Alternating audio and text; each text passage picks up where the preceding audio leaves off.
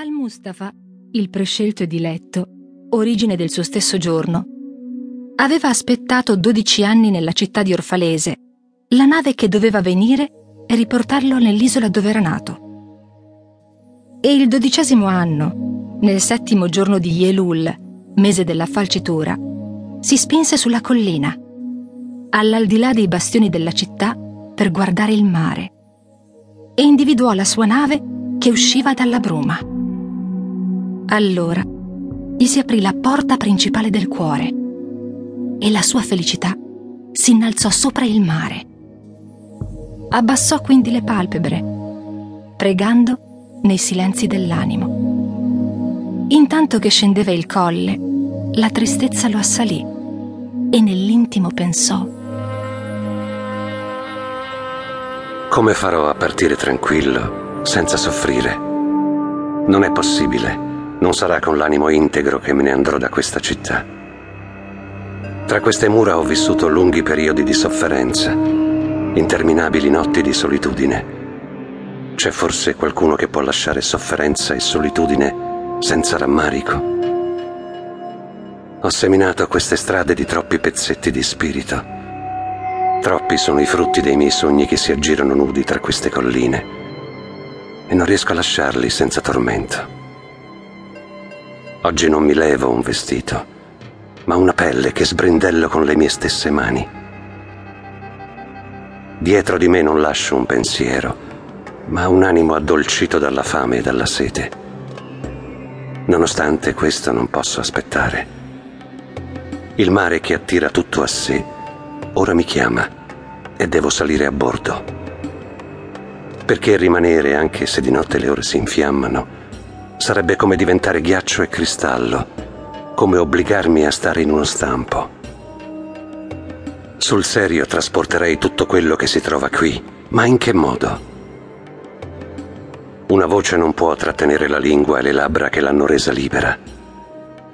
Deve trovare il cielo da sé. Sceso dalla collina, osservò nuovamente il mare e scorse la sua nave che stava per attraccare al porto. A prua c'erano i marinai, i suoi connazionali. E la sua anima urlò verso quegli uomini. E lui disse: Discendenti della mia vecchia madre, voi che attraversate il mare, quante volte vi ho visto navigare nei miei sogni. E ora arrivate che son desto, che è il sonno mio più profondo. Sono pronto ad imbarcarmi e la mia fretta assieme ad ogni vela aspetta il vento. Un ultimo alito in quest'aria immobile, un ultimo sguardo d'amore a quello che abbandono. Poi sarò con voi, navigante tra i naviganti. E tu, immenso mare, madre vigile, che sei il solo, sei tranquillità e libertà per il fiume e il torrente. Ancora un'altra ansa avrà questo torrente Ancora un altro gorgoglio questa baia. E farò parte di te, goccia infinita all'infinito oceano. Intanto che camminava, scorse uomini e donne abbandonare i campi e i vigneti e venire verso le porte della città. Sentì le loro voci che lo chiamavano per nome e li udì urlare da campo a campo, mentre si comunicavano che la sua nave era attraccata.